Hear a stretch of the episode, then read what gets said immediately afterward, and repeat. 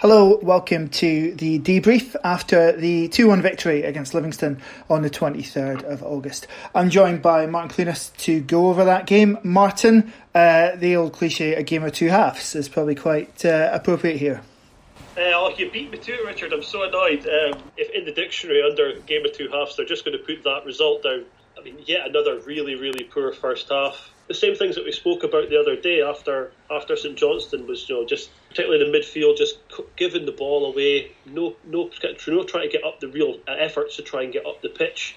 Uh, no pressure on their fullbacks. Yeah just that first was so poor. I mean I thought first half again know you kind of you want to look at the newer guys. I thought first half I mean I, I like to look at McCrorie he did look tidy. Uh, possibly distribution thought needs to be better. I don't know what you thought though.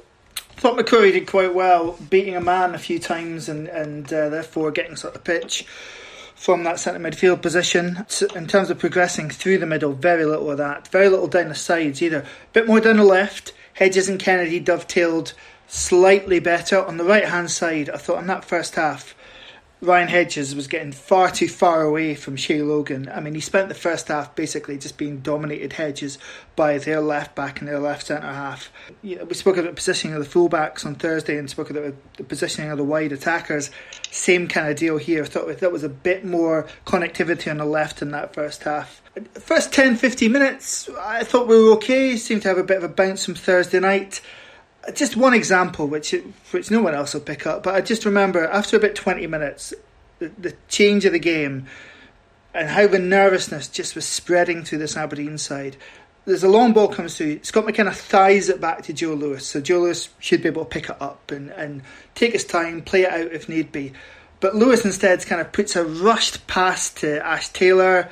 Ash Taylor's under pressure. He knocks it away. We lose the ball immediately, you know, 30 yards from our own goal and it, it, just that nervousness really spread so quickly. We talked about how that might happen. It might be less of that in an environment without the crowd, but it, it seems that it doesn't matter if the crowd's there getting on your back or not. That that just seems to spread so quickly. So yeah, the bounce that we got from Thursday night lasted about 10, 15 minutes, and the longer that first half went on, the more dominant Livingston got. Quite frankly.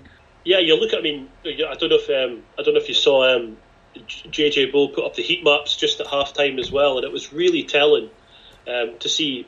I know ours was basically you know across our back four and the keeper, um, and Livingston's was just so much further up the pitch, um, and they just they just seemed to be you know they they definitely had the better of that first half. There's absolutely no question of that at all. Fortunately, kick off start the second half, and almost immediately, um, you know, we get a penalty kick, and Ferguson puts it away very well, and really. Kennedy doing well again, before the penalty, but it's about getting midfielders in the box to support the striker. It's such a, a key tenet of football, and and uh, good to see Lewis Ferguson do that. We said at half time, Ojo obviously replaced McKenna at half time. That's a bit of a worry because presumably it's injury injury related for Scott McKenna, so we wait to hear what that is. Um, but you know, arguably, maybe he did help change the game because maybe Ferguson doesn't go quite so far forward, doesn't get the license to go that far forward if um, if it's still him and McCrorie uh, in midfield. Anyway, he does well, gets in the box, taken down, clear penalty kick, puts it away very well. And then, yeah, we actually start playing a bit of football. Yeah, we really, um, we really did. I mean, I just, no, I really, the build up for that penalty, I really enjoyed because it's like, I know, like we kind of sometimes we can complain about the ball getting put wide, but then we complain because the ball gets put out wide and it just seems to come back in. And this one for the for the penalty, it was great because the ball went out wide. It was first it was out on the right in, in a really good forward advanced position, and he tried to do something, and it ends up, you know, the cross kind of comes in, doesn't really come to anything, ends up on the left, and the same thing happens, but it comes from the ball being played on the floor rather than the, you know, some of these kind of, and we, we did see in the first half, quite a few just aimless kind of punts. Um, so I really, really enjoyed that, and then you know, we, we get the, you know, say you score the penalty really well taken, um, and then the second one comes again from, from more from actual football. Um, no, that the, the work between Hedges and Wright um, was was just excellent. We've, we've not really seen that sort of thing from those two before, uh, and it was just some pro- like wonderful football. Seeing that, and then you find you find ourselves two 0 up, um, and immediately sort of the, the negativity from you know, from 35 minutes into the game is, is evaporated, and we're looking at a really strong position. Yeah, it was great stuff, and it was through the middle of the pitch as well. Uh, very reminiscent, yeah. uh, as someone rightly pointed out, of Wright's goal against Chikhura. Um, last season, his, his only other Pittodrie goal, I think. Then immediately after that, we make a change. Um, Dylan McGeouch comes on for Scott Wright tonight in my eyes, the shape didn't really change. We kept making chances after that uh, that change. had the two Marley Watkins efforts. He should definitely score the first, by the way.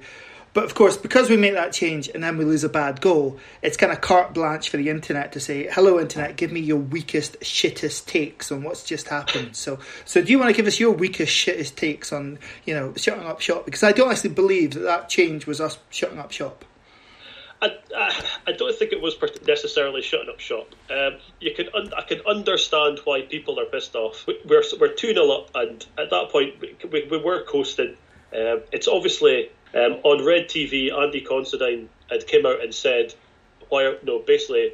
Why are we changing it? Let's go get three or four goals. So that does add to it as well. When you hear somebody who's a, who's a current player in that team wanting the team to go on and push, so I think that's that's added to it as well. I mean, like you say, the shape didn't really change. Um, it's just that you know, the circumstance then leads to we find ourselves two one down, and it's very it's convenient and it's able to, to say, well, we've we've gone you know McInnes again has gone ultra defensive, you know, and we can and you can criticise him, and you know we've criticised Derek McInnes plenty of times on here.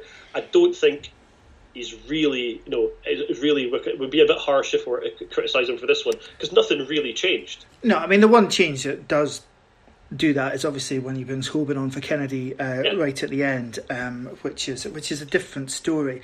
Um, but naturally, obviously, the, the lead is reduced to two one, and there's an, again I talk about that nervousness transmitting through the team, and it just seems to come out. Livingston, they don't really create a great deal after that. Um, they have the shout for the penalty kick. I thought Shay Logan great challenge in the first half, and I thought he did really really well actually to uh, defend that ball in. I think it maybe hits his hand, maybe doesn't.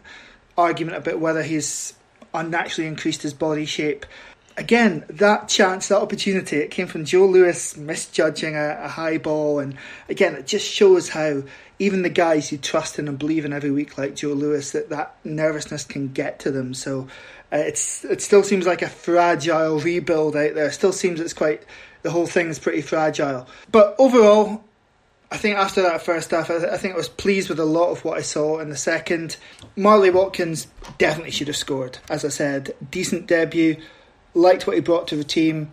Also liked the fact that we we saw Curtis Main back a little bit earlier than we expected. Yeah, yeah uh, definitely. Uh, well, which, which, of the which of the chances do you think is the easier one for for Watkins then? Because um, the header um, the header you should be putting away every day, I think. Well, the other one is, is, a good save, I think, but the header is just. I think it's the first one. I think he's got more time with the first one. I think the second one, he actually, you know, it, it's a sort of better directed effort, and it's a, it's a better save. The second one, um, I, I, I just think he's got more time on on the first one, uh, and should be putting it out of uh, McCrorie's reach, quite frankly, but.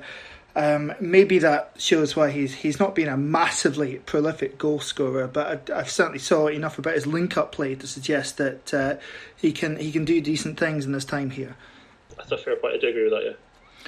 Right, well, that's our immediate thoughts after the final whistle, after a second win in four days, and a, a win at Pittodrie. Forgotten that those things can happen.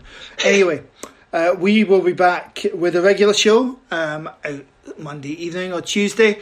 And um, then on Thursday night after the game against NSUE. So, um, until then, come on, you Reds.